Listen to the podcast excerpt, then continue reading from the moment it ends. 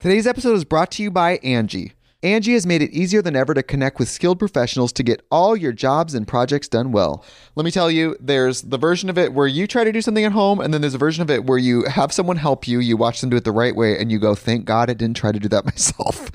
I have fully done things around the home that I think look good, and then a bang in the night, and I wake up to a shelf collapsing, a painting falling off the wall. Like it, I've I've seen it all go south. I own a home, and I can tell you, I know how much work it can take. Whether it's everyday maintenance and repairs or making dream projects a reality, it can be hard just to know where to start. But now all you need to do is Angie that and find a skilled local pro who will deliver the quality and expertise you need. Whatever your home project, big or small, indoor or outdoor, you can Angie that and connect with skilled professionals to get the project done well. Right now, one of my wish lists is I want a bike for my condo in Milwaukee, and I would love to rig it up on a pulley in the ceiling because I have one of those like lofted ceilings.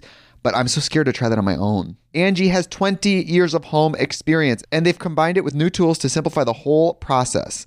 Bring them your project online or with the Angie app. Answer a few questions and Angie can handle the rest from start to finish or help you compare quotes from multiple pros and connect instantly, which means you can take care of any home project in just a few taps. Because when it comes to getting the most out of your home, you can do this when you Angie that. Download the free Angie mobile app today or visit Angie.com. That's A-N-G-I dot. Ladies and gentlemen, boys and girls, you are listening to Ratchet and Respectable with Demetria L. Lucas. I hope everyone had a good Valentine's Day. I saw your pictures online, you and all your red, with your flowers and your gifts and your candies and your partners. Y'all look real cute, real cute. I saw Steve and Marjorie. I think they're in Aspen. She hasn't been tagging her photos, but you know, like I low key stalk Marjorie Harvey. And she had some pictures where she went on vacation with her grandchildren earlier this year, and it looked like she was in the same place. But she was there saying Steve, and they spend Valentine's Day apart sometimes. I don't know what the commitment is that keeps them separate, but neither here nor there. She was doing her fabulous photo shoots as she likes to do, and I'd missed them. She's been quiet during the pandemic, which is fine. But she was doing her photo shoots, and somebody had the camera on when she was at a restaurant when her husband walked in to surprise her. Marjorie was in the corner behind the table. The lady sitting next to her knew what it was. She knew how she know Marjorie don't play about her man.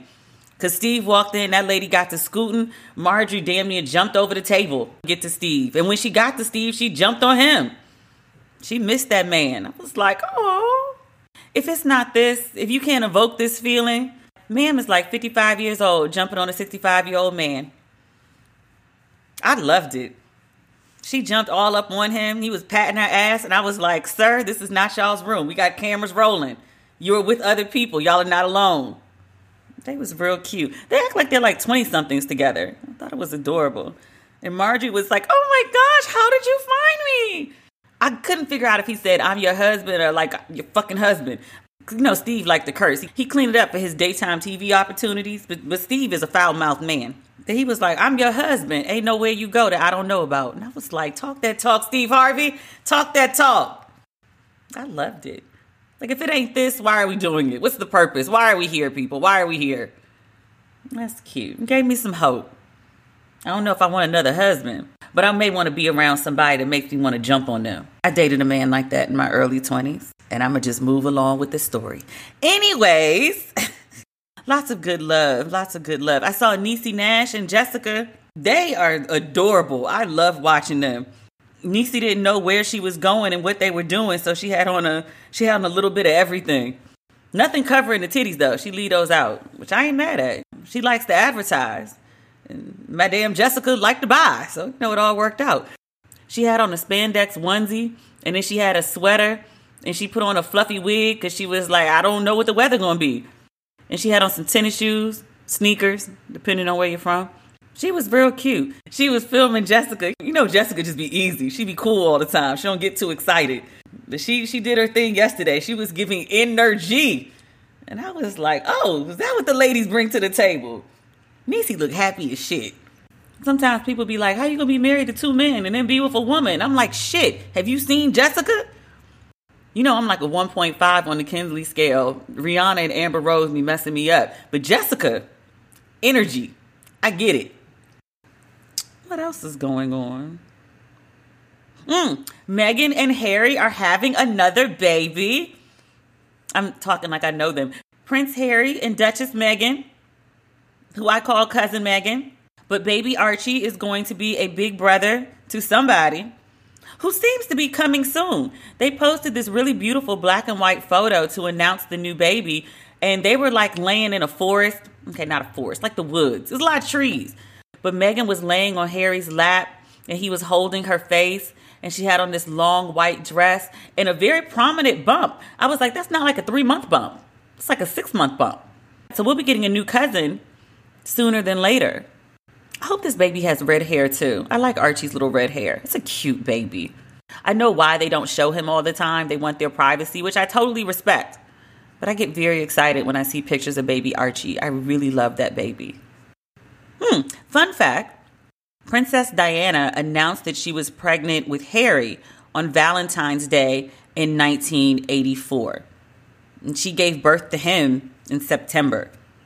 This new baby is coming way before September what are we now? February, March, April, May, June. I think we'll probably see this baby by June at the latest, based on that tummy. D'Angelo, he blessed us for Valentine's Day. He did a, um, I don't know if it was a club quarantine. I didn't see it. I saw someone posting about it, and by the time I went to D Nice's page, he was already done. But he went live with D'Angelo. I did see a couple clips from their conversation. But D'Angelo, announced yesterday that he was going to do a Verzuz live at the Apollo. And it's going to be a different kind of Verzuz. It's not just him and one other person. In my head, when I thought about this, I hoped it would be Maxwell, but it's going to be D'Angelo and friends. So who knows who he will be up against? I do hope that it's like all my favorite artists from that neo soul era, which raised me and birthed me when I was like, you know, teenager, early 20 something finding my energy and my flow. Those artists had a huge, huge impact, greatly, greatly influenced. So that Verzuz is going to be on February 27th, which I will cancel everything. It's a Saturday. I will be all in for that. It's also the day before Don't Waste Your Pretty releases. So that should be a very good weekend. Hopefully, you all will tune in. Also, in Don't Waste Your Pretty news, y'all are harassing me about a second drop of Don't Waste Your Pretty merchandise, and you want it before the film comes out. Y'all, last week I had three 18 hour days, a 12 hour day. I took Friday off because my finger was starting to tingle, and I ain't getting shingles again for nobody. So I took Friday and Saturday morning off, and I was back at it for 14 hours on Saturday, 12 hours on Sunday, and today is minimum 16 hours. Y'all, I got a lot happening right now. Y'all gonna have to give up something, either the podcast or social media. I can't give up the film. I can't give up the book proposal. I can't give up the writing stuff. Something gonna have to give. But you can thank my production manager, Katrina Love, who came through. She has found y'all a bunch of Don't Waste Your Pretty sweatshirts. She has found them in pink, she has found them in red, she has found them in white, and she has found them in blue. So, blue and white and blue and gold are being added to the lineup. Your sweatshirts will be available before the premiere of Don't Waste Your Pretty. When I get the call that they are on their way to the warehouse, I will release them. We have packers and a team now. I will join them so we can get y'all shirts out I can't guarantee you'll get them by the film. We ship USPS. Sometimes they on point, sometimes they're not. But we will do our best. But we will do our best to get these hoodies to y'all before the film drops. So y'all can wear your Don't Waste Your Pretty hoodies while watching Don't Waste Your Pretty. Okay? Thank you for your patience. And I mean that sincerely. I'm overwhelmed and overworked, but I know y'all wanted y'all hoodies. So I'm happy that we'll be able to deliver them to you. In the meantime, there are mugs available on the site. There are books. If you did not read the first edition of Don't Waste Your Pretty and you want to read it before the film comes out, or possibly before I jack the price up after the film comes out. I'm joking, sort of. I'm doing signed copies of the second edition of the book for the film release. So those are currently available on the website. Stay tuned for the merch drop. I have on my list to talk about the impeachment. Honest to God, I didn't think it was going to go anywhere. I like the idea of it. I wanted them to find him guilty. Is that the proper term for what just happened? I wanted Trump not to be able to run for office again. I wanted him to lose all his presidential bonuses. I wanted him not to get those things because he was such a horrible and terrible president. Once I heard that the Democrats needed 17 Republicans to vote with them to find Trump guilty, I was like, oh, okay, that's just not going to happen. I think the vast majority of Republicans are complete and utter trash, but they are loyal to Trump and each other to a fault. The last time I really watched the news, which I guess was Friday night, the headline story, at least in the later part of the day, was a Republican had come forward about a conversation that Trump had with McCarthy. I don't have notes in front of me, forgive me. On the day of the riots, as, as a matter of fact, during the riots, McCarthy called Trump and said, This crazy shit is happening at the Capitol they just had to take Mike Pence out, like, help us, say something, do something. And Trump was like, that's not my people, that's Antifa. McCarthy was like, nah. This is your people that you called here that are inside the Capitol trying to fucking kill us. He was like, oh, well, they care more about the outcome of the election than you do. And McCarthy was like, who the fuck do you think you're talking to? Give you context. When McCarthy called, people were trying to break in his office via the window to get to him. And Trump was like, you know, not giving a fuck. So this story came out that Trump knew what was going on. He knew that they were trying to attack or kill members of Congress and he just he didn't give a fuck. He didn't he didn't care at all. And a Republican is the one who told this story. Other Republicans confirmed the story. And then all but seven Republicans in the Senate found him not guilty. The man knew that people were attacking y'all. The man knew that they were trying to hang his vice president. He didn't give a fuck. All he cared about was the outcome of the election and stopping the certification of the electoral votes. That's all he cared about. And y'all still voted not guilty. Do you know how much less somebody could have done for me to find them guilty? Like even if they if even if you sent people to my workplace and they never came inside, they just stood outside and made a goddamn scene, I'd vote you guilty for that. Nobody tried to kill me. It was just annoying to me. I'd find you guilty for that. I was like, y'all deserve whatever y'all get. And as many people have pointed out, if the president can incite a riot and walk away unpunished for it, it's asking for that shit to be tried one more again. Republicans are going to make sure that America goes to shit which is exactly what it deserves. And I feel really bad saying that because as many criticisms as I have of this country, I do live in it. I would not like to see our government crumble and fall because that shit affects me. But that's exactly what's going to happen, and it's all going to be the Republicans' fault. That's what they wanted. That's what they're about to get. I thought maybe with a new administration, Trump no longer being in office, Trump no longer having access to his Twitter feed, because it's been wonderfully quiet since they got him off social media, Twitter and Facebook, and a whole bunch of sites, Pinterest, TikTok. Everybody was like, don't come here. But I thought it would get better. I thought common sense would eventually emerge again. We could argue over petty shit. But no, we still on the same bullshit. Mm, Marjorie Taylor Greene. I can't wait to talk about this because her shit is messy. Marjorie Taylor Greene is the QAnon lady. We talked about her a couple weeks ago. She's batshit crazy. For a refresher, she's the one that was talking about assassinate Nancy Pelosi for treason, and space lasers were the cause of the wildfires on the West Coast. 9 11 was a hoax, a plane never flew into the Pentagon. She harassed a survivor, a teenager, he was a survivor of the Parkland school shooting down in Florida. She harassed him, and while harassing him, told him that she had a gun and was armed. I was like, who does that? And her excuse was, well, he was 18 at the time, he was an adult. Are you serious? and did it on camera. Her own camera. It's not like she got caught doing it, she filmed herself doing it. That chick who complains about everyone's moral lacking, who tried to get two Muslim women in Congress, she did a video about this. She wanted to find them and ask them to retake their swearing in on a Bible instead of the Quran.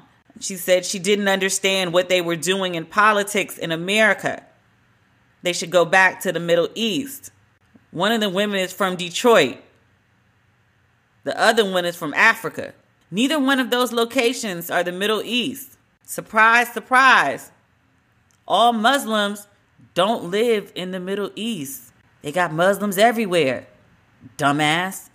But our good friends at the Daily Mail, who, by the way, I just want the Daily Mail to know that I love them and appreciate them, and I have no beef with anyone who works there. I support them. I don't want y'all digging into my life. The shit can be messy. It's kind of clean right now, but hopefully it won't stay that way long because that's not the fun shit. It's just because it's a pandemic.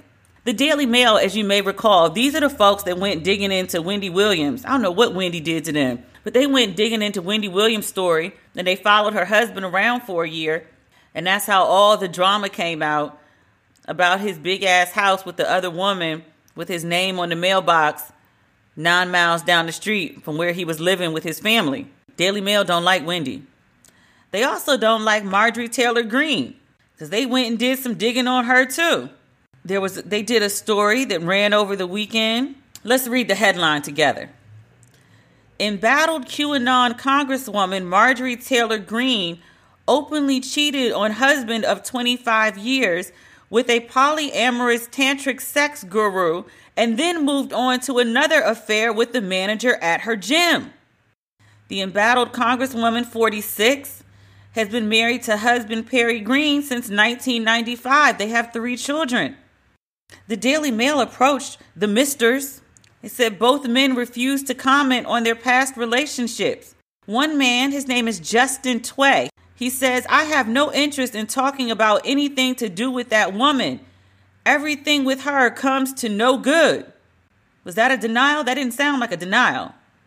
Insiders insiders say that Marjorie Greene was so brazen about her affairs, they believed her marriage was on the rocks. But it appears the couple has put their infidelity behind them. Now Craig, Craig Ivy, he's the tantric sex practitioner he said, quote, I will not respond to anything about this. That's not a denial. That's saying I'm not talking, but that's not saying that shit ain't happened. The Daily Mail, they caught up with her. She said, This is another attempt to smear my name because I'm the biggest threat to the Democrat socialist agenda. That's also not a denial. If you came to me and you said, Demetria Lucas, I heard that you have been involved with a polyamorous tantric sex guru at your gym. And then when you was done with him, you fucked the manager. I could say unequivocally, I have had no entanglement with a polyamorous tantric sex guru at my gym. These allegations are false. I unequivocally, emphatically I'm trying to think of another word so I could sound as fierce in my denial as T.I. But I realize I may not want to sound like him because his denial seemed like too denialish. Neither here nor there. We're not talking about T.I. today. We're talking about Marjorie Taylor Greene, who likes to sit on her moral high horse and judge others, antagonize others. Marjorie Taylor Greene. She want to talk about something else. I want to talk about the two dicks. I want to know more about the polyamorous tantric sex man. Now, polyamorous, that means you're involved with multiple people, multiple relationships at once. Now, tantric sex. Now, I've seen that in some of the um the movies that sometimes I watch late in the evening. I have to turn the sound down to make sure my neighbors don't hear anything. That looks I don't think that would work for me. Like I see people getting all worked up and I know it's supposed to like, you know, maximize the end result. I ain't got that kind of patience. When I'm ready to go, let's go. But you know, different strokes, literally, for different folks.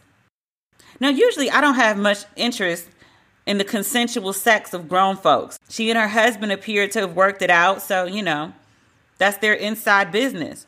But ma'am got a lot of hot nerve running around trying to present herself on a moral high horse when she up here with these shenanigans. The Daily Mail has pictures of the gentleman. They're not bad looking. I'm not offended by looking at them. One of them, the pictures he's working out, he has on a long sleeve shirt and some tiny little shorts. They're like speedos with a little more length on the sides, but that's his workout outfit. He's at he's at the gym. It's not a bad looking white man, bearded. Her husband is bearded too. Oh, we have a picture of the man in his Oh, he he he manscapes his chest hair. He manscaped it into a triangle. That's hmm. I don't like it. Hmm. I don't like it. I don't. Mm-mm. I don't feel good about it. Oh, one of them. I don't know which man that is. They kind of look alike, but that might just be white people. Sometimes they just look alike to me. I can't tell the difference. He has on a he he has on what I thought was a MAGA hat. But his his little hat said "Made you look." Black Lives Matter. He's all right with me. He has on a shirt with uh Tyson, Neil deGrasse Tyson. It says "Make America Smart Again," and then he has another picture. He is ass naked at a waterfall. He is finely formed. Not mad at that. Need a little sun, but he's in the sun. He's doing his part. Hmm. I'm tired of talking about her. Today's episode is brought to you by Angie. Angie has made it easier than ever to connect with skilled professionals to get all your jobs and projects done well.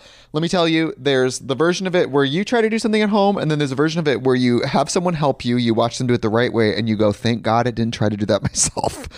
I have fully done things around the home that I think look good, and then a bang in the night, and I wake up to a shelf collapsing, a painting falling off the wall. Like it, I've I've seen it all go south. I own a home, and I can tell you, I know how much work it can take. Whether it's everyday maintenance and repairs or making dream projects a reality, it can be hard just to know where to start. But now all you need to do is Angie that and find a skilled local pro who will deliver the quality and expertise you need. Whatever your home project, big or small, indoor or outdoor, you can Angie that and connect with skilled professionals to get the project done well. Right now, one of my wish lists is I want a bike for my condo in Milwaukee, and I would love to rig it up on a pulley in the ceiling because I have one of those like lofted ceilings. But I'm so scared to try that on my own. Angie has 20 years of home experience and they've combined it with new tools to simplify the whole process. Bring them your project online or with the Angie app. Answer a few questions and Angie can handle the rest from start to finish or help you compare quotes from multiple pros and connect instantly, which means you can take care of any home project in just a few taps. Because when it comes to getting the most out of your home, you can do this when you Angie that. Download the free Angie mobile app today or visit Angie.com. That's A-N-G-I dot com. Angie's list is now Angie, and we've heard a lot of theories about why. I thought it was an eco move. Fewer words, less paper.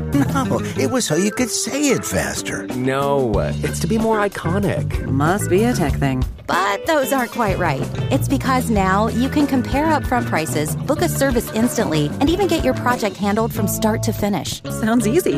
It is, and it makes us so much more than just a list. Get started at Angie.com. That's A N G I, or download the app today.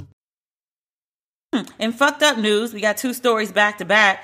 Remember during the BLM protest, there was video out of Buffalo, New York, where an old white man was approaching the police as they were coming toward him. He had no weapons, he had no signs, he wasn't violent, he wasn't belligerent, he was alone.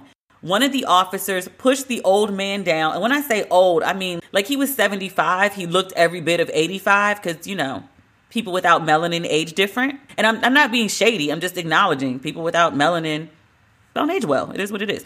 We all saw this video. The police push this man down. He hits his head. He's knocked the fuck out and he starts bleeding from his ear. One of the officers stops to check on the old man because he has some decency, humanity, and then he's stopped by other officers and encouraged to keep going.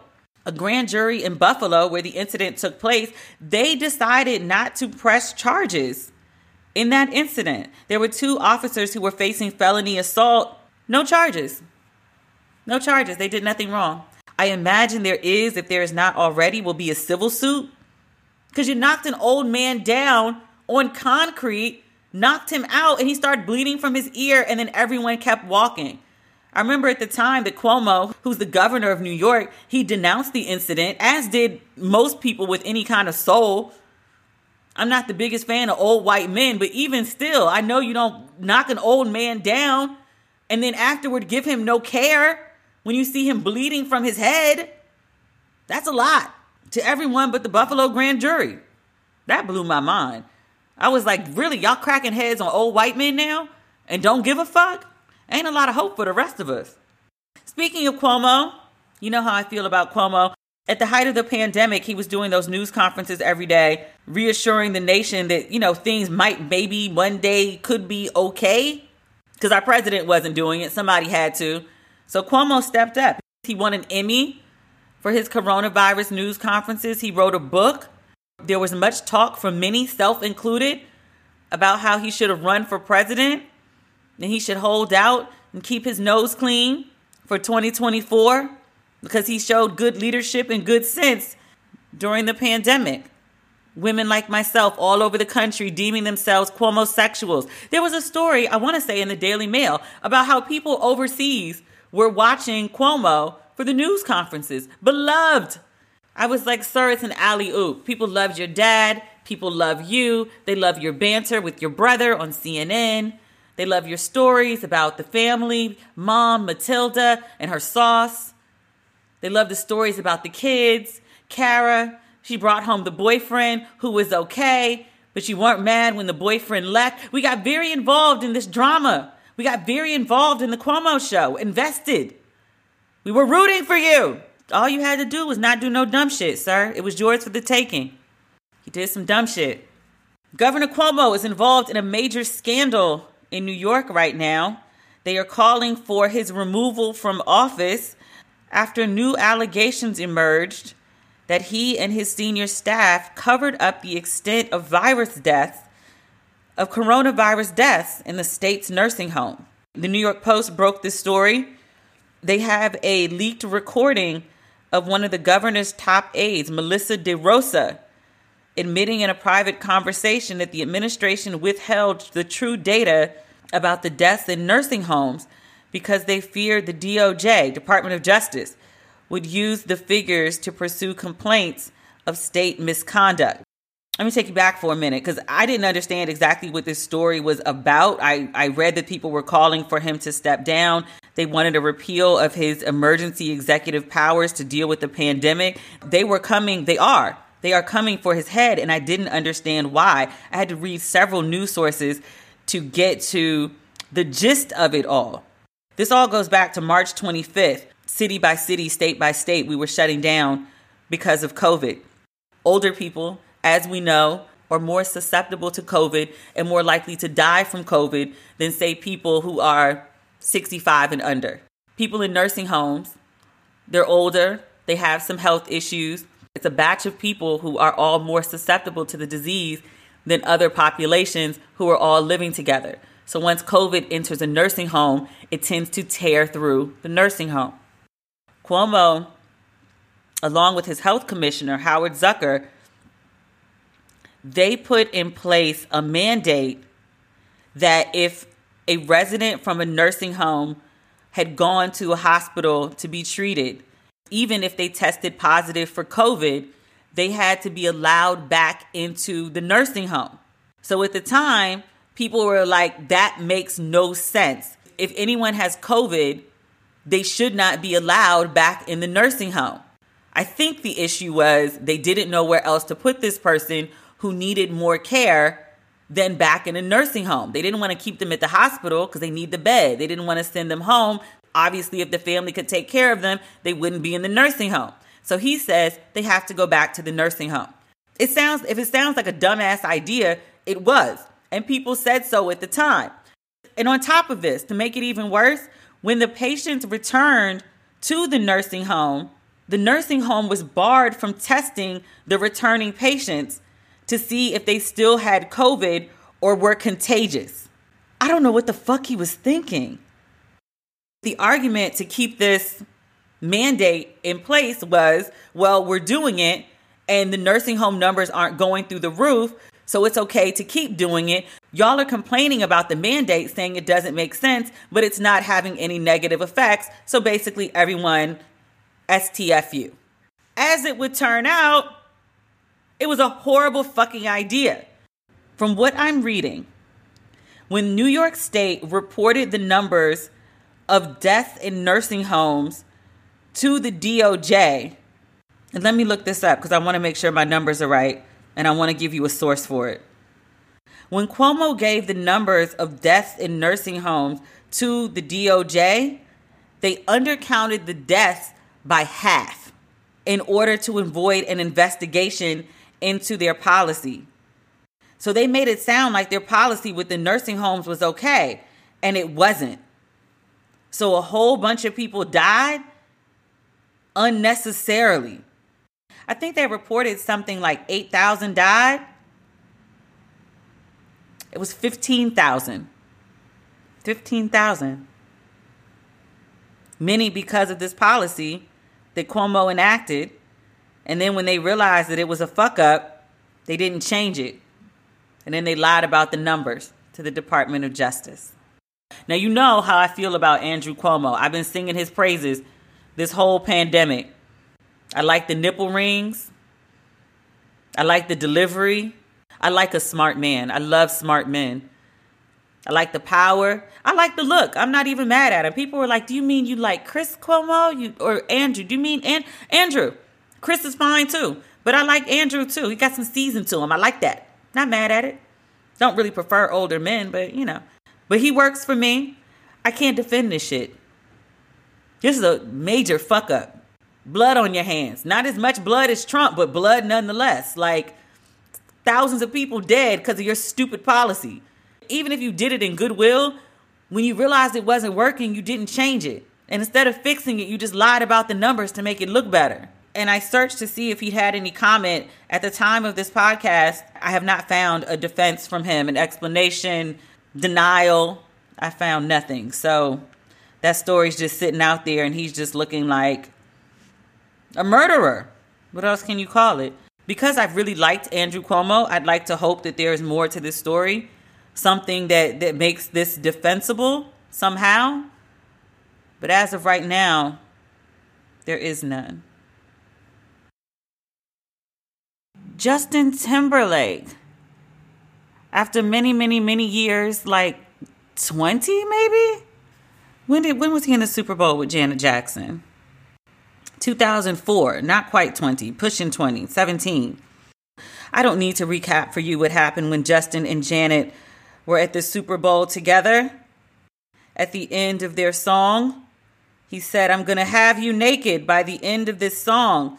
And He reached over and he pulled off a piece of clothing that left Janet Jackson's bare breast exposed for literally half a second. Was a huge controversy. Janet Jackson was banned from the Grammys. She was supposed to be performing a tribute to Luther Vandross, which what was Janet going to sing in tribute to Luther? That's neither here nor there. That's not the point. She was banned from radio airwaves. I want to say she was banned from Viacom channels. Her next two albums didn't do so well because the radio wouldn't play her music. She was vilified. I think there actually was an opportunity for her to perform at the Grammys that year if she apologized, and she did not. I think her question was, For what? I didn't do it. She was standing there. Justin was the one that leaned over and pulled off the piece of outfit that left the breast exposed, but she was blamed for it being her breast, even though she took no action in that moment. I remember there was some question at the time whether he would or would not appear at the Grammys, and it was contingent upon an apology for him. And so there was this question will he stand with Janet, who was taking the majority of the heat for Breastgate, or would he buckle and apologize?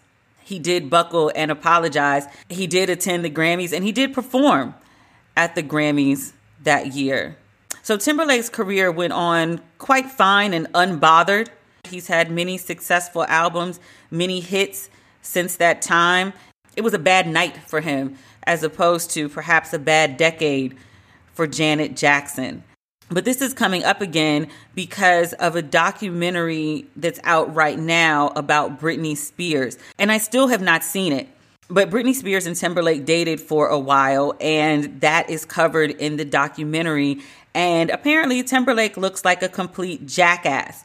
Britney Spears, at the time they were dating, was presented as this very sexy but also virginal Christian pop star, role model type. And after she broke up with Justin Timberlake, he told people that they had had sex. It ruined her wholesome image in some ways.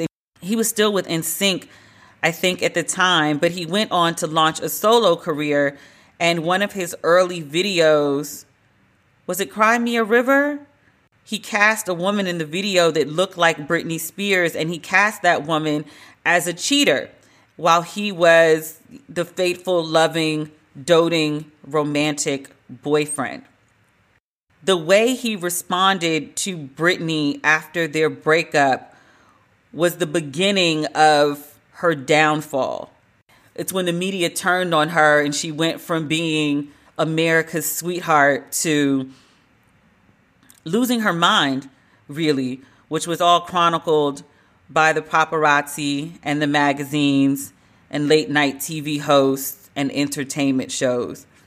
Like I remember I remember that time really well and I remember when she shaved her head and she was attacking the paparazzi with an umbrella. Like at one point she was courting the controversy. There was a time when wearing a short skirt and getting out of the car and letting the paparazzi get a flash of your vaggie was like a thing. Paris Hilton did it a lot. She was pretty known for it. Britney Spears did it. After she shaved her head and was like fighting the paparazzi, and scenes were coming out of like she'd drive to, I don't know, pick up fast food, get a hamburger, a milkshake, or something. And the paparazzi wasn't just taking pictures of her, they were taking pictures of the paparazzi taking pictures of her.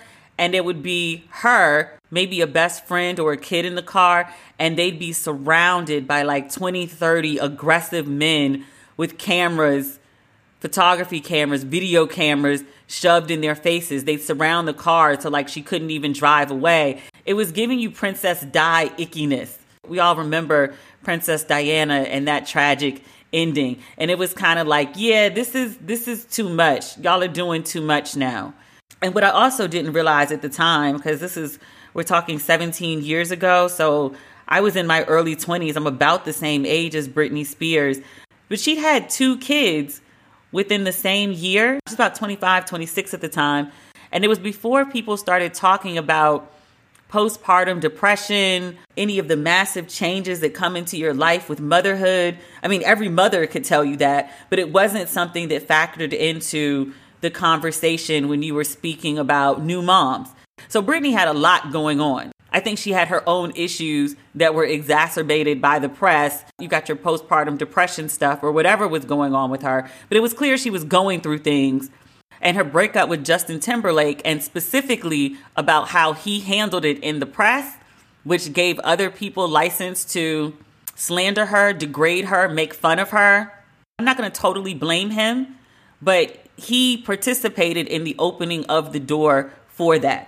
So all of that is detailed from what I've read in this new documentary. And Justin Timberlake was catching much heat about it online. And he released a statement on Instagram. And he said, um, I'll read it to you in its entirety. It's not very long. He says, I've seen the messages, tags, comments, and concerns, and I want to respond. I am deeply sorry for the times in my life where my actions contributed to the problem where I spoke out of turn or did not speak up for what was right. I understand that I fell short in these moments and in many others and benefited from a system that condones misogyny and racism. I specifically want to apologize to Britney Spears and Janet Jackson, both individually, because I care for and respect these women and I know I failed. I also feel compelled to respond in part because everyone involved deserves better and more importantly, this is a larger conversation that I wholeheartedly want to be part of and grow from. The industry is flawed. It sets men, especially white men, up for success. It's designed this way. As a man in a privileged position, I have to be vocal about this. Because of my ignorance, I didn't recognize it for all that it was while it was happening in my own life. but I do not want to ever benefit from others being pulled down again. I have not been perfect in navigating all of this throughout my career. I know this apology is a first step and doesn't absolve the past. I want to take accountability for my own missteps in all of this, as well as be part of a world that uplifts and supports. I care deeply about the well being of the people I love and have loved. I can do better, and I will do better. It's a good statement as far as statements go. Um, it's about 15 to 20 years too late. Jackson and Spears paid a very, very, very heavy cost because of his actions. And I was thinking about this and how it compares to like what I think about Will Smith. For let's see, how old was Justin Timberlake then? He's 40 now. Justin Timberlake was around 23 at the time. And I gave a lot of grace to Will Smith, mostly because of his age. He was really very young, and I don't think that he could have had a reasonable understanding of just what the cost would be of him complaining about Janet Hubert and then her being kicked off the show and how that would affect her career. That said, my knee jerk reaction to Justin Timberlake was much harsher than Will Smith. In Will Smith's case, he brought Janet Hubert onto the reunion and they had a conversation and they apologized for the ways in which they harmed each other, for the things that they said, for the things that they did, intentional and unintentional.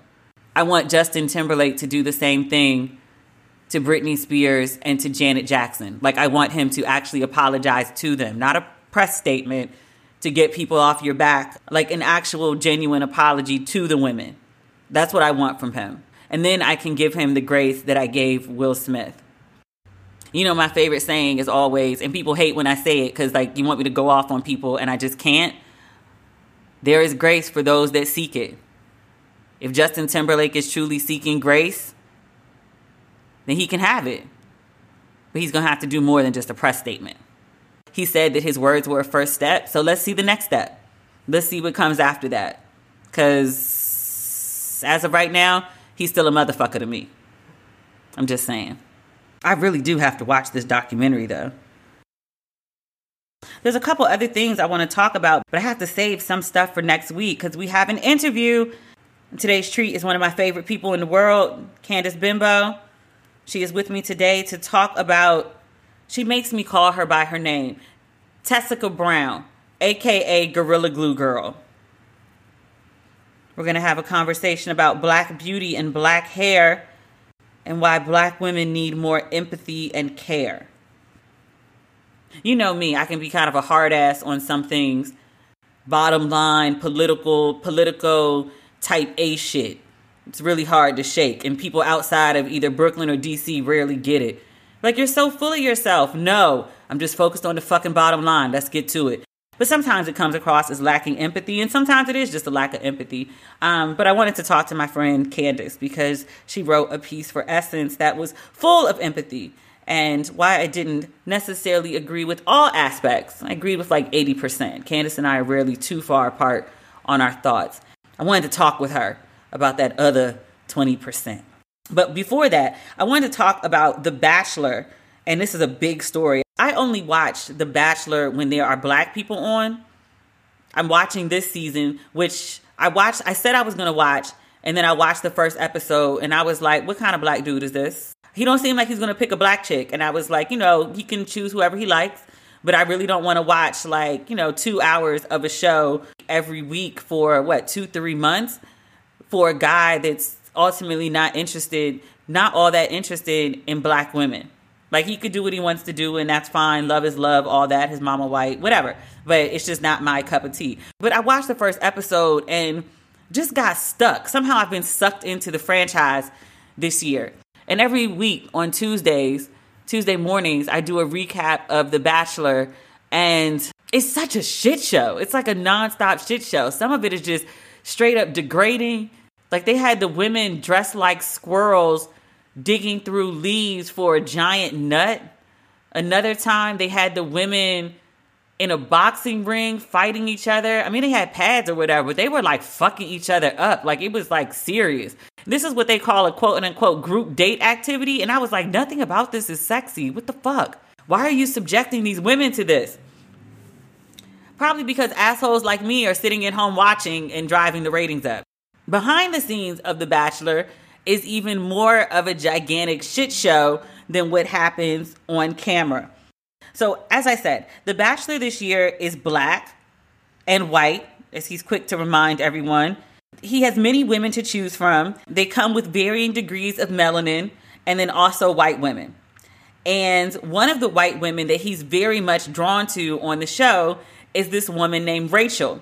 She's had one of the best one on one dates. He took her on a Julia Roberts and Pretty Woman esque shopping spree. I think she's the one that says, I'm falling in love with you. And he's like, I'm falling in love with you too. And then he totally makes out with her the same way he did with every woman except Katie, who may or may not be the new bachelorette. This Rachel girl is on TV, and people from her past are like, hey, girl, funny that you would be on TV pursuing the black guy. I remember when you made fun of me for dating a black guy because, you know, you didn't like black people. And that accusation was floating out there, but it was just one girl saying one thing. And so people sort of passed it off as like, yo, that chick's a hater. She may or may not have done that. And she's also talking about something that happened in high school. Like, who knows exactly what it is? Like, maybe it's a one off. But then other stories started to emerge with pictures.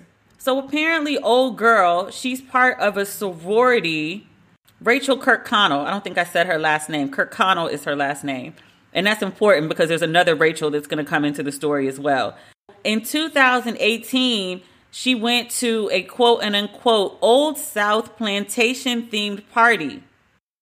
There was another photo from June 2020, a few months before Bachelor filming began, where she posted a photo of herself in what Refinery 29, what they called, quote, culturally appropriative costumes i.e., dressing up like a Native American with feathers and a headdress.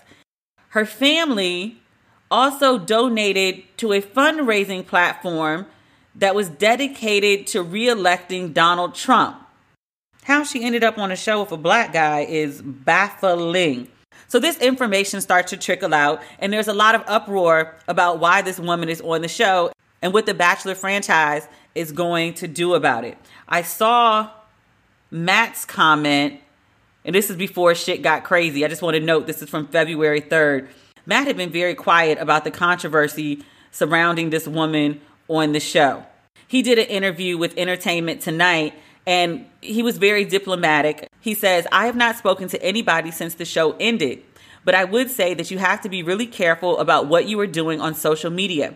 Rumors are dark and nasty and can ruin people's lives. So I would give people the benefit of the doubt, and hopefully she will have her time to speak on that. He tried to just leave it there. Chris Harrison, who is the host of The Bachelor, Mr. Chris is what I call him when I talk about him in the reviews. He went on extra and he did a 13 minute interview with Rachel Lindsay, who was the first black bachelorette. I loved Rachel Lindsay and her sister. I think her sister's name was Candace. Her sister was like a million months pregnant and fly as shit. Her hair was laid. Rachel was fun. Rachel was a black girl's black girl. She came from a nice family. She had a good disposition. She was sweet when she needed to be sweet, but she could also be very, you know how us black girls, you know how we protect ourselves when we need to be. She could also do that too. And I was like, oh, she's a black girl, black girl. She's a lawyer. Rachel has been very outspoken about race in The Bachelor. I don't remember exactly what the controversy was when she was on the show. There were a couple things that came up about race, but I don't remember the details of them. Rachel is a correspondent for Extra, and she and Chris sat down for this interview, and I don't know what the fuck Chris was thinking. In this 13 minute interview, it's like it's like he just vomited every stupid thing he could think to say. I'm reading from Refinery. Chris defends Rachel being at the old South Plantation party. He says, I saw a picture of her at a sorority party five years ago. Refinery points out that the photos in question were not taken five years ago, they were captured less than three years ago. Refinery points out that Harrison's entire argument hinged on the idea that 2018 was an extremely long time ago and cultural conversations around obvious racism like pro plantation bashes were looked at markedly different. Refinery points out that Megyn Kelly lost her job on the Today Show over blackface comments in 2018. They also point out that in 2016, Kappa Alpha, that was the sorority that hosted the Old South Party, their board of directors had banned all chapters from sponsoring functions with the title Old South or anything similar. So these conversations are not brand new, although Chris Harrison wants to repaint them as such. This is from US Magazine. Wait, is it US Magazine or Us Magazine? I've never had to say it out loud before. We're about to find out. Um, Chris also said, I haven't talked to Rachel about it. We all need to have a little grace, a little understanding, a little compassion. I have seen some stuff online. Again, this judge, jury, executioner thing where people are just tearing this girl's life apart. Until I actually hear this woman have a chance to speak, who am I to say any of this? There was much outrage about his interview. Many people saw it for the bullshit that it was.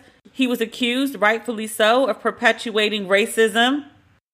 I saw that 25 women of color who were a part of The Bachelor's 25th season, they spoke out. I follow a couple women who were on the show. They posted a united front basically saying this is some bullshit. It's short, I'll read the whole thing. We are the women of Bachelor season 25, 25 women who identify as black, indigenous, or people of color were cast on this historic season that was meant to represent change.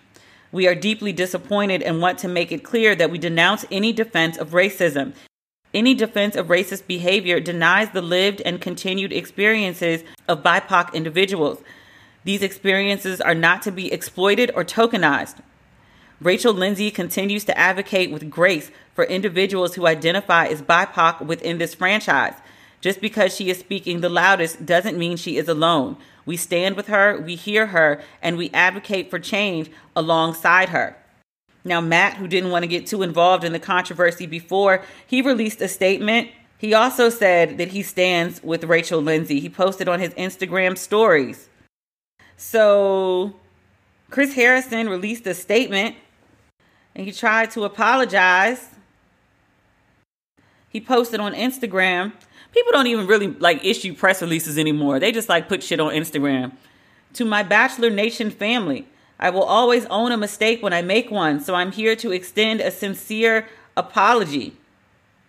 I have this incredible platform to speak about love, and yesterday I took a stance on topics about which I should have been better informed.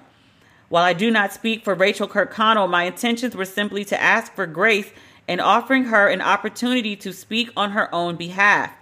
What I now realize I have done is cause harm by wrongly speaking in a manner that perpetuates racism, and for that I am so deeply sorry. I also apologize to my friend Rachel Lindsay for not listening to her better on a topic she has firsthand understanding of, and humbly thank the members of Bachelor Nation who have reached out to me to hold me accountable. I promise to do better.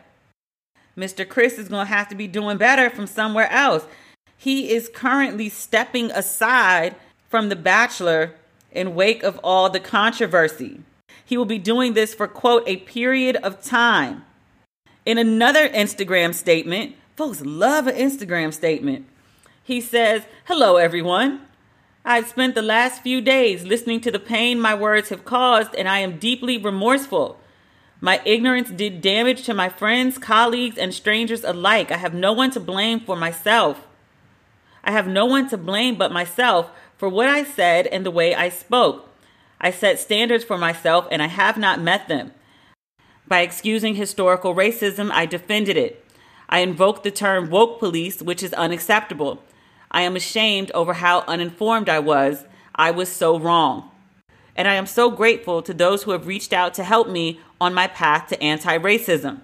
Why are white people still just getting on the path to anti racism in February? Y'all learned racism existed last June. What is the holdup? Chris goes on. This is page two of his Instagram press statement. He says, This historic season of The Bachelor should not be marred or overshadowed by my mistakes or diminished by my actions. To that end, I have consulted with Warner Brothers and ABC and will be stepping aside for a period of time. And I will not join the After the Final Rose special. Chris is on punishment now. I am dedicated to getting educated on a more profound and productive level than ever before.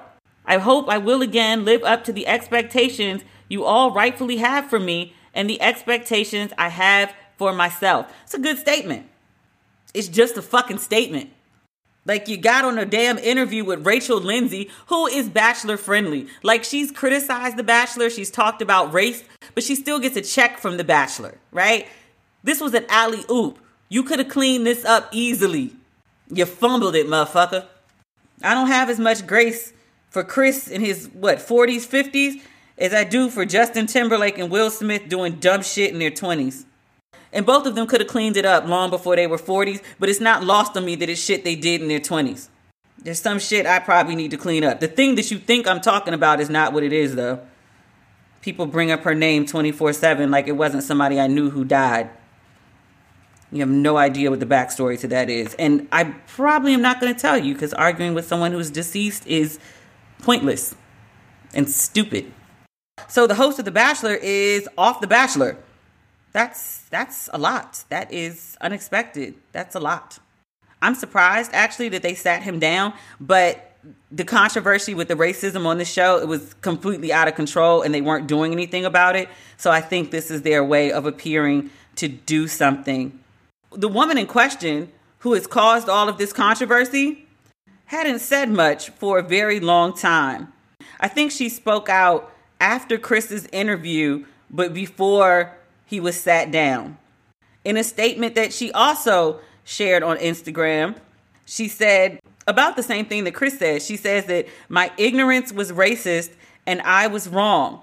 At one point, I didn't recognize how offensive and racist my actions were, but that does not excuse them.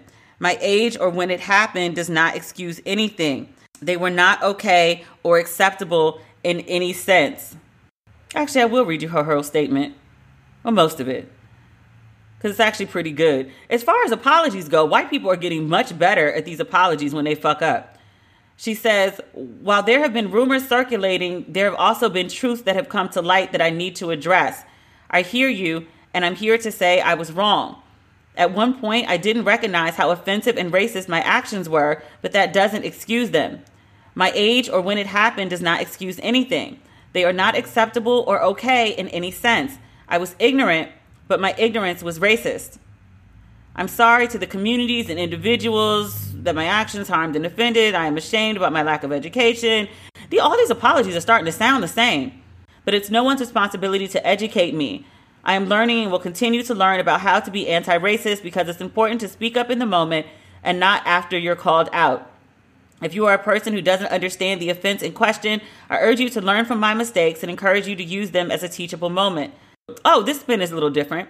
As I was thinking about what I wanted to say, I couldn't help but think about how sick people must be of reading these kinds of statements, how a person didn't realize the trauma that their actions would inflict on other people. It must get so exhausting. I want to put my energy towards preventing people from making the same offensive mistakes that I have made in the first place, and I hope I can prove this to you moving forward. Racial progress and unity are impossible without white accountability, and I deserve to be held accountable for my actions. I will never grow unless I recognize what I have done is wrong. I don't think one apology means that I deserve your forgiveness, but rather I hope I can earn your forgiveness through my future actions. Yo, these publicists have been writing their asses off lately. And really, show me. That's all I got for you, sis. Show me. You did some dumb shit. Do better. When you do better, we can have a conversation about forgiveness. Words are cheap. Words are very, very, very cheap. I should know as a writer, you know how long you got to write just to get a dollar per word? It used to be the standard at one point. It's not anymore, which is why I don't write like I used to. But when I do write, actually, it's more than a dollar a word, even for online, which is notoriously cheap. So that's that. Let me say this too. It was totally wrong for The Bachelor to wait all this goddamn time like 20 some odd seasons before they had a black person on the show. I think it might have been 20 or 21 for Cousin Rachel, and then 25 definitely for Matt. I mean, I think the reason they didn't put black people on the show is, you know, through its own systemic racism issues. Anytime they've had black people on the show, they've had to deal with like this racism shit. It's like you throw a rock, you find a white racist. You can't avoid it. There's no way you can gather more than five white people in a room and not deal with some racist shit. Done some racist shit, said some racist shit, is a current racist. It's like impossible. The other thing that blows my mind with this is y'all didn't do background checks. Y'all didn't dig into any of these people's social media history or anything. I feel like some of the stuff that's come out with this girl would have come through if y'all had done like a thorough background check. I don't know. I do know that I'm sick of talking about The Bachelor, and I really won't miss Mr. Chris. Every time he comes on camera at The Bachelor, I know some fuckery is about to take place. Put on a squirrel outfit. Fight. More women are coming to the house. Mr. Chris has a bad habit of making good things suck. So hopefully he can get his damn life together. Stop being a racist. Stop defending racism. That'd be helpful. This is a mess. A whole mess. Lastly, on this week's episode, last but certainly not least, as I mentioned earlier, Candice Benbow. She's one of my favorite humans, and she's been on the show at least once before, I think twice. But for those of you who are new to the podcast or either just don't know about my Candice, you need to. Candice Marie Benbow.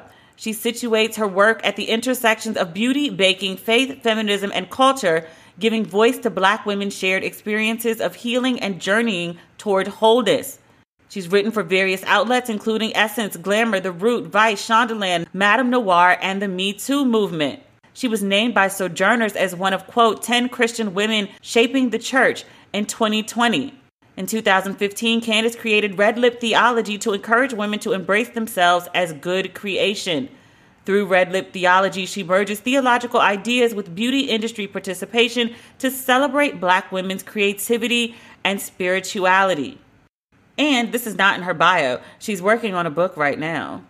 So please welcome Candice Marie Benbow to Ratchet and Respectable.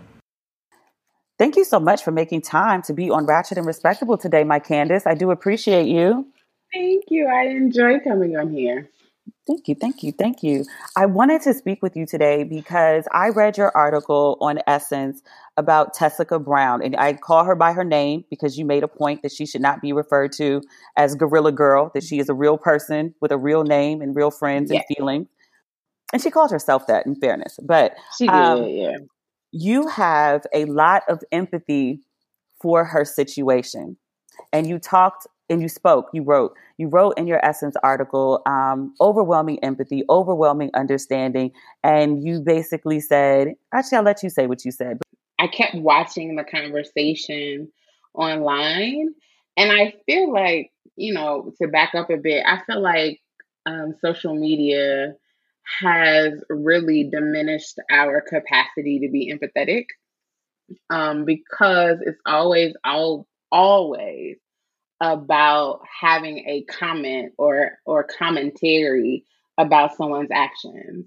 And so when I saw Tessica trending and saw some of the comments, I'm like, yeah, how do we get to a point where we can't just say someone has made a an amazing mistake that really has and could have potential lasting damage and and instead of this kind of vitriol, this person really needs some compassion to navigate the implications of this mistake. And I didn't feel that when um, I scrolled on my timelines. I also felt like those of us who said, all right, she deserves grace, she deserves some level of of compassion and empathy were met with such resistance and hostility of like, well, you know, you got to be as dumb as she is. I mean, I had like some of the comments that I got were just absolutely ridiculous. And so when one of my editors reached out to me um, and asked, you know, would I be interested in kind of just putting together some of these thoughts, that really was what I wanted to leave folks with is how do we make room for the fact that people make mistakes. There's room for you to say that And then there's also room for you to say, but like this is serious and she needs she needs more much more empathy than she needs vitriol.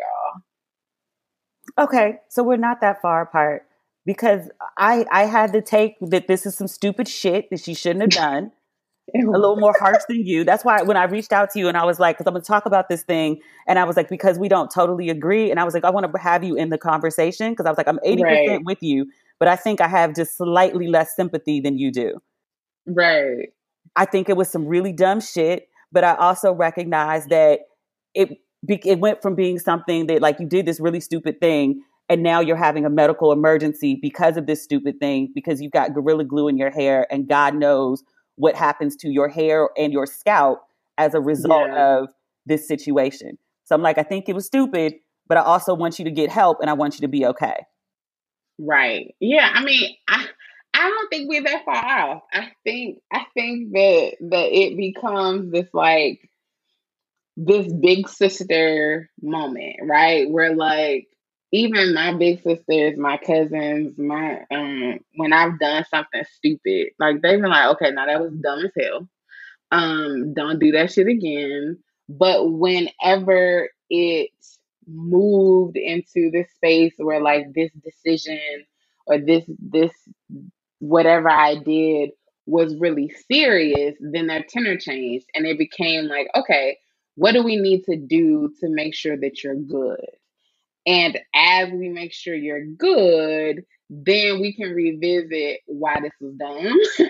and I just felt like I don't know, like I also think, you know, Demetria, a lot of it has to do with the ways that we see sisters and the ways that like we we really do lack grace for sisters. Like the even just the whole idea that she was going to sue um and I'll be the first to say I was actually in favor of her suing because I felt like, you know, even though it was dumb, white people have frivolous lawsuits and they win all the time.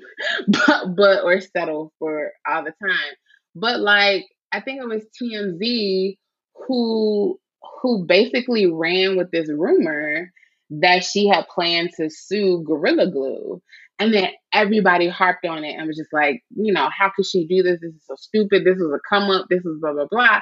And then when she interviewed, when there was an interview, she was like, I never said that I was suing was suing Gorilla Glue. She was like, why would I sue them when I was the one who made the mistake? And so it was this initial reaction again that she couldn't be trusted, that this was a come up, that this was that this was all about money and a scam for her. And it just for me went back to this reality that there is so little grace for black girls and black women. And I felt like that played out in this scenario. So my next question is going to sound really bad exactly I mean right after you've spoken about so much grace, but I got to ask it. So you don't think this was a stunt? I don't. I don't think it was a stunt. I think that um she thought I this is what I genuinely think happened. She ran out of Got2b Glued glue. And I really think she did not think that that gorilla glue was going to do what it did. I don't think I don't think it was a stunt because one that was too risky. Like she was risking her hair, she was risking her health. I don't think it was a stunt. I genuinely think that she did not think that it was going that gorilla glue was going to do what it did to her hair. I think she thought it was going to hold for a little bit. She was going to be able to wash it out and call it a day and then, you know, have a little laugh a year or two now uh, uh, from now with her friends and her sister. But I do not think that she really tried to do this for a come up because there's too many. It's too many unknowns and variables, right? That like the the way that this turned for her, it really could have gone the other way. And so that was a lot to risk on the possibility that folks was gonna care about her, which mo- more people didn't care than did. you touched on in your essence essay about Black women and beauty. And I think it was just a line or two, but it was like, actually, it was more than that because you talked about your hair journey, but you talked about many things that Black women have done that maybe didn't make good sense in the sake of beauty. Um, and you talked about, I think you talked about perms, and you might not have talked about leaving them on too long, but it was the first thing that I thought of and us having scabs in our head. I haven't had a perm in forever and a day, but you know, I did for a long time. And then I was seeing, you know, things online about, you know, if you've ever used um, track glue instead of your eyelash glue, then you really have no room to talk here. And I was Nobody like, well, had room to talk. I was like, well, you know, I've tried that in a clutch. I ran out of um of eyelash glue, and the idea of going to the event without my lashes on was unfathomable. I thought it was a scam. I did, and then I was like, all right, I know what she was feeling in that moment. And I think I would have stayed home instead of reaching for the Gorilla Glue, but she not me. There's no way that I would have used um, Gorilla Glue. Um, there, there were other people who felt like maybe um, she thought that it was um, Gorilla Snot, but I think when you look back at what she said, um, she really genuinely knew that it was Gorilla Glue, but I, I just really don't think that she thought it was going to do what it did. And so, I mean, I think like Black women, we have all, we have these long and storied relationships with our hair because we have these long and storied relationships with what it means to be considered beautiful um, and who who considers us beautiful and desirable um, and too often you know, we have done what we needed to do or what we believe we needed to do in order to be considered beautiful, in order to be considered, um, you know, like I, I was talking about, like, yeah, like I had the scabs. I had to sit for a year holding my edges with, you know, Jamaican castor oil and prayer because I spent too many years in micro braids and box braids that were entirely too tight. I spent too much time like making sure that my edges laid and went straight. And so now, you know, I I, I mean, it took a while for for that stuff to grow back. It took it took a long time for me also to see myself and my relationship with my hair in a much more healthier and different way. And so like when I hear that a sister would do something as drastic as put gorilla glue on her hair, I'm asking a lot of different questions, right? And a lot of them really go to what it means to to value yourself, what it means to care about your own health. Um, and all of us ain't there, right? Because there's some things that I mean, you know this too there's some things when you mature and when you get when you come to a better understanding of yourself, you're just not gonna put in your body. like it's, it's and you're not just gonna do to yourself. And so that in and of itself automatically raises questions of like, all right, sis, like what what are we thinking as it relates to um to your own kind of care and capacity to to value you. And I think that a lot of us and I say it in the piece, like, no, we a lot of us we didn't use an industrial product to style our hair, but we've done things to our hair and we've done things to ourselves that we wish we hadn't. And sometimes, like you said, in a clutch, it worked. And we were like, all right, I ain't never doing that again, even though I needed it in this moment. And then there are sometimes where it didn't work.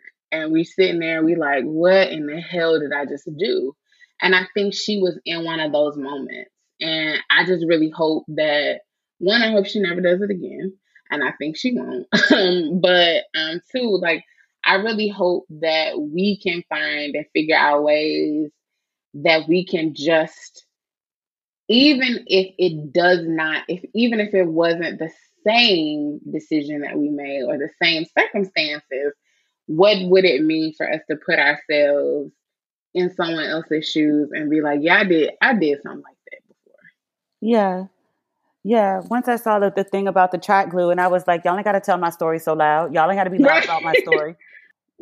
And I was like, I needed that at the time. And somebody else was like, you know, they were like, you knew it was a bad idea because track glue smells like shit. It smells like chemicals, and you still put that shit right near your And you eye. And I was right like, by your eye. I did do mm-hmm. that. I did do that. So perhaps let me tone down my rhetoric just a bit. the fact that it was gorilla glue, there is this point where you just like, sis, what were you thinking? Like, I mean, I think that's I think that's everybody. I also recognize the ways that social media make us skeptical of each other. The internet makes us skeptical of each other. Um, I've I have been privy to it as as somebody who um, does a lot of work crowdsourcing or did a lot of work because I had to stop, but did a lot of work crowdsourcing for sisters who would who would ask me for help um, because especially last year because I mean we all were struggling.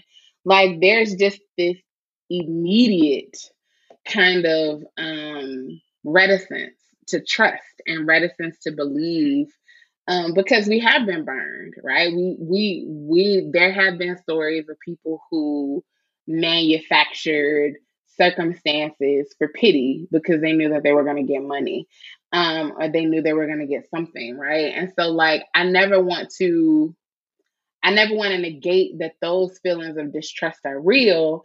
And at the same time, what does it look like for us to kind of pivot and say, all right, well, we ain't gotta think that way all the time. What does it look like for us to to think differently? What do you think about her financial come up from this? Like I read that she had like a GoFundMe that was over twenty thousand. I also read that she was donating twenty thousand dollars to uh, I guess it was a nonprofit organization that's um, that's for reconstructive surgery that is organized by the surgeon, um, Dr. Michael Obeng, because he came through in a clutch. I want to mention his name, um, but he runs that nonprofit. So she's donating 20k to that. But her manager, in the same article I was reading this on, I think it was on the Grio, but her manager was like, "Oh, she's good because she's rolling in money from like the merchandising."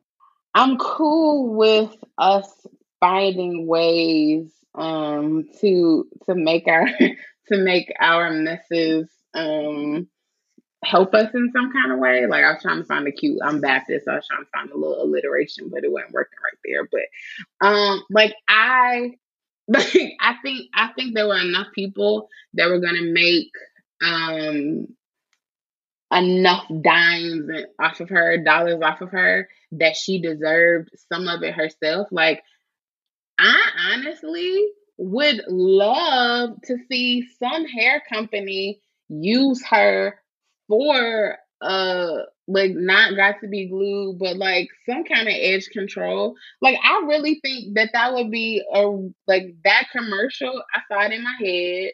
I was telling my friends about it. Like i saw this funny dope commercial of her selling you know an old back to what happened but her her selling and advertising that that product. Like i think that you know sh- I wasn't one of those that a lot of people were like, I can't believe she got a manager. This is her trying to come up, blah, blah, blah. I saw and I understood the need of it because one, you get inundated with she became an overnight celebrity and in internet famous, right? And like you get inundated with requests. Like I was giving her telephone number simply because I just wanted to reach out and see if there was anything that I could do. Now I know that me, I wasn't the only one who was reaching out to her. So she had like hundred, like I think at one point she posted and was like, I'm trying to respond to all the phone calls and texts. It's just a lot right now. So having somebody to help her navigate that. But I also think that there is room for her to be able to take this opportunity and benefit from it in a way that does not that can't it won't completely offset the vitriol and kind of the humiliation but if she can make a coin off of it i'm all for sisters making money Like I saw people complaining, like, how did she get a blue check? Because there are people who, you know, genuinely are doing the work and are, are really out there and they can't get a blue check, but she gets one like overnight. And then I heard she was making money and I was like, it's kind of sketchy, kind of, but it's also legal and it's kind of the American way and everybody else participates in it. So why should not this black girl do it? I mean, like i had a friend who was super upset because um they wanted they've been trying for a while to get a blue check and can't get one. And I said, I get you. I said, and also at the same time, um, she is crowdsourcing.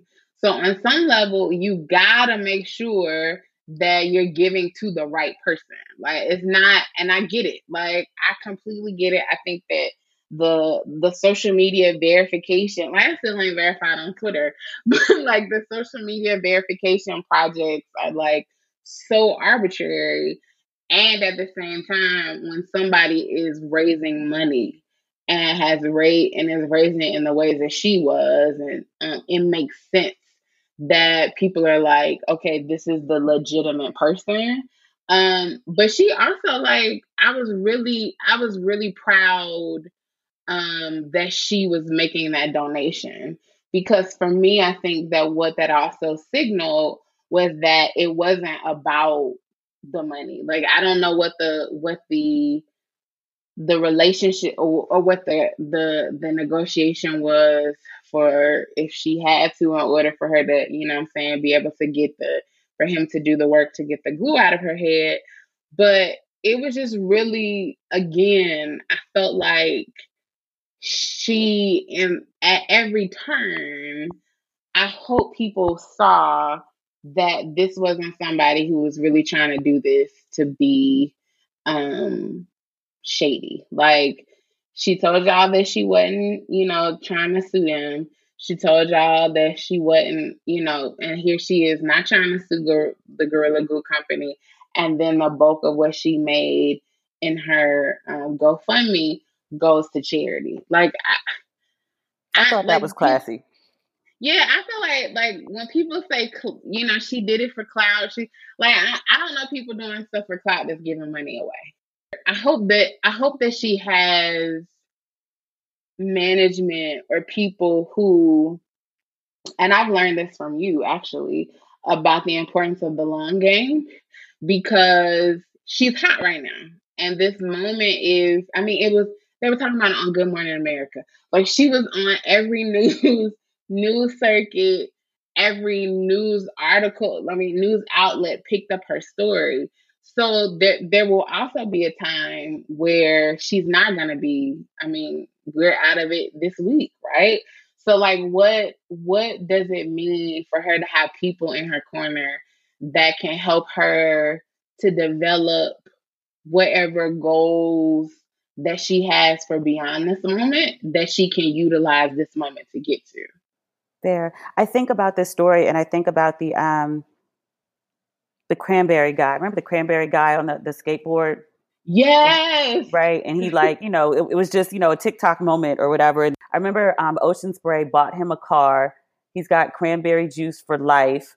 For life. And I think there was a check involved somewhere in there because they were making, they, he made Ocean Spray a ton of money. And I love Ocean Spray. But when I, I went specifically again to get some after that commercial, I mean, after I saw that TikTok and it was nowhere to be found and I think they said that that song, whatever song he was um, riding the skateboard to, it re-entered the top ten. And then Fleetwood Mac did a video on a skateboard in homage to the skateboard guy. Right.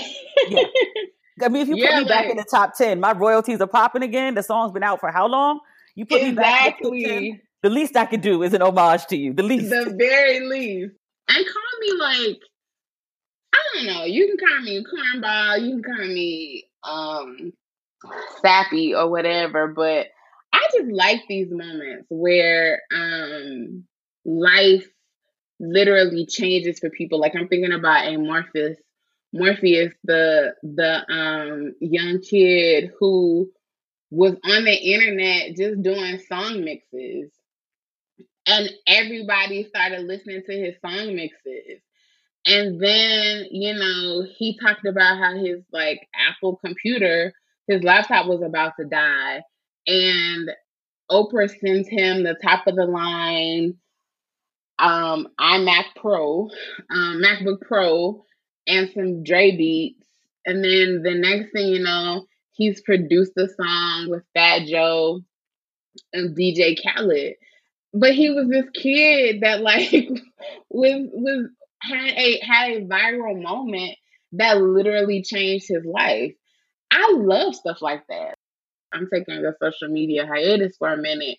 So I wasn't on on social media when um she announced that or when it was announced that Tessica was having um the procedure to remove her um, glue. And then the next day, all of my friends started sending me the clips from the shade room and from other places that showed that it was out of her hair. And I was so like I was beaming like I knew her. like like I I was beaming like I knew her because I was so happy for her. One, because the ordeal was over. And two, because she had somebody who cared enough, you know, and then to find out that he was a black man, he's a black man. I was so happy about that. And I was like, I hope that whatever initiatives, opportunities, you know, that he takes a part of, I hope they get amplified also as a result. Like, I think that, and this is almost to come full circle, that the the vitriol of the internet was what really prompted me to write the piece. And at the same time, that there is a lot of life and goodness and good people on these socials. And, you know, I think that in earnest, Tessica really reached out like all like many of us can sometimes do online and be like, hey, I need some help. Like, I, I think that that's really where she was. It's like, all right, this ain't moved in a month. Don't do this if you're thinking about doing this. But like, I really need, I really need some help. Does anybody have any suggestions for me? And I think that like, because we have had experiences, positive experiences, even in the midst of the negative ones, we've had positive experiences online. That's what pushed her to even be vulnerable and transparent enough to be like, y'all, I did this. Don't ask me why I did it, but I did it. Can y'all help me? And then to now see that, you know, a a a, physician, cosmetic surgeon comes creates a formula that basically undoes something that you know folks were like can't be undone um leaves her with her hair like that was the part that was just absolutely and utterly amazing to me. But then to also see how she pays it forward to say, like, all right, y'all have given me, y'all have donated to me to help me to navigate however I needed to navigate, but this has happened. So let me donate it to people who are in need. I think it just goes to show that even in a place that can be dark, like there's still beauty and goodness in it. And I just hope that more times than not, we find ways to lean into that. I mean, I'm still a little skeptical on whether it was a stunt gone wrong or whatever. Like, I'm gonna keep it 100 with that. But it did turn out to be a feel good story in the end, and I appreciated very much that it was like a black doctor who came to the rescue. Yeah, saw that it was like you know, okay, a black woman is having this issue. I know a lot about black women and black people, this is going to sound a little corny and maybe a little earnest too. Um, but I appreciate that, you know, we always talk about protect black women. Um, and this black man yeah. showed up to like, you know, I don't think we necessarily meant hair follicles, but we meant in all ways. Um, but he showed up right. to protect her hair. But he very much knows like what the hair issue is for black women. And he stepped in and like, and helped her. He thought she was worthy of help to get mm-hmm. this stuff yeah. out this black woman's hair so she can, as she said, you know, get another ponytail, which I was like, sis, leave your hair alone. But, you know, not my hair, it's not my life. Let it breathe, boo. Let it breathe. For a while. Because your hair is mad at you right now. Exactly. Like, and, and I think, like, you got, she needs somebody that can tell her, you, you have to make amends to your hair because your hair is feeling a certain way towards you right now and you gotta you gotta do right by it and doing right by your hair means not putting nothing in it for the time, for the time being. being. Black hair has feelings. You know how it is. Mm-hmm. Like, you know, like, oh, I'm gonna do the exact same thing the exact same way I did last week, but your hair don't want to cooperate. It has feelings. It's not feeling it today.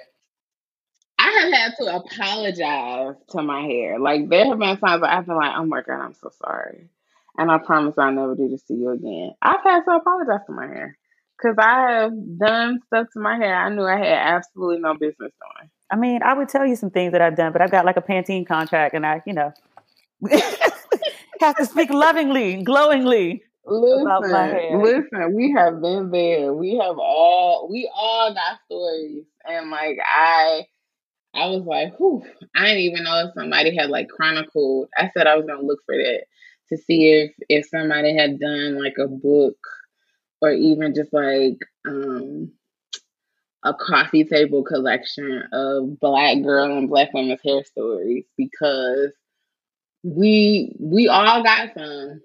We all got some. You could write encyclopedia volumes about black women and their Yeah. hair stories. I mean, add that to the, you know, the Candice Benbow collection. It goes under the um it goes under the umbrella. Not, not that you don't have enough I'm- on your plate, but you know, something to think about. Right. I'm like, let me let me see what number on my plate that goes to. But yeah, like I just I was like, man, like when I was sitting there writing the piece, I was like, I could spend all day just talking about our relationship with our hair. Mhm. All The day. many manifestations and the crazy ish we've done to get it to comply or meet a beauty standard or we just over it. Yeah, That's it. Or we just over it. it. It bees that way sometimes. just over it. Thank you, Mhm. my love. You're welcome. Thank you. I feel like this conversation was fruitful and good and was much better than what I would have said. I appreciate you very much for wrapping it in a bow for us as you Thank always do you. so Thank well. you. Do you see why I love my Candice? It all makes sense now, doesn't it? Thank you for sticking with me on this episode. This is a long one, but we had a lot to cover, and I left some things out because it was just too damn much. Too damn much. We will speak again on Friday. We will have a robust episode where we will also be discussing Ocho Cinco breeding his children for athletic prowess. He says he picked the five or six mothers of his children for their athletic prowess so they could produce prime athletes. Back, and I also want to talk about the backlash to Russell Wilson, husband of Ciara, saying that his biggest fear is losing his wife, the mother of his children, and how people called him a simp for that. Whew. Much to talk about, much to talk about. So I will speak with you again on Friday. If you need some ratchet and respectable in your life between now and the next episode, you can follow me on social media at Demetria L. Lucas on Twitter, Facebook, and Instagram. And you can also pick up merch for Ratchet and Respectable and Don't Waste Your Pretty on my website, DemetriaLLucas.com. Okay, I think finally that's everything. Talk soon. Bye.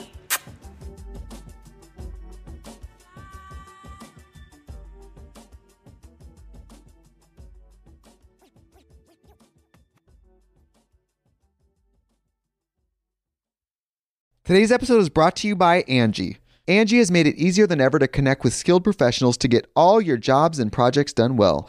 Let me tell you, there's the version of it where you try to do something at home, and then there's a version of it where you have someone help you, you watch them do it the right way, and you go, thank God I didn't try to do that myself.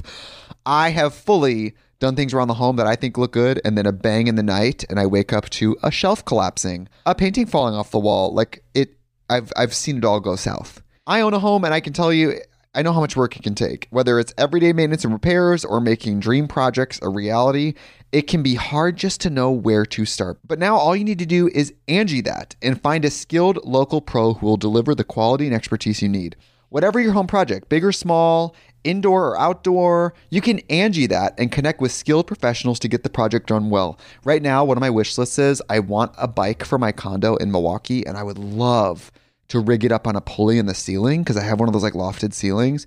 But I'm so scared to try that on my own. Angi has 20 years of home experience and they've combined it with new tools to simplify the whole process. Bring them your project online or with the Angi app. Answer a few questions and Angi can handle the rest from start to finish or help you compare quotes from multiple pros and connect instantly, which means you can take care of any home project in just a few taps. Because when it comes to getting the most out of your home, you can do this when you Angi that. Download the free Angi mobile app today or visit Angi.com. That's A-N-G-I dot com. Sick of being upsold at gyms? My guy, you're currently a base member. For $90 more, I can upgrade you to our Shred membership. For $130 more, you'll be a Swole member. And for just $300 more, you'll reach Sweat Platinum. At Planet Fitness, you'll get energy without the upsell. Never pushy, always free fitness training and equipment for every workout. It's fitness that fits your budget. Join Planet Fitness for just $1 down and $10 a month. Cancel anytime. Deal ends Friday, May 10th. See Home Club for details.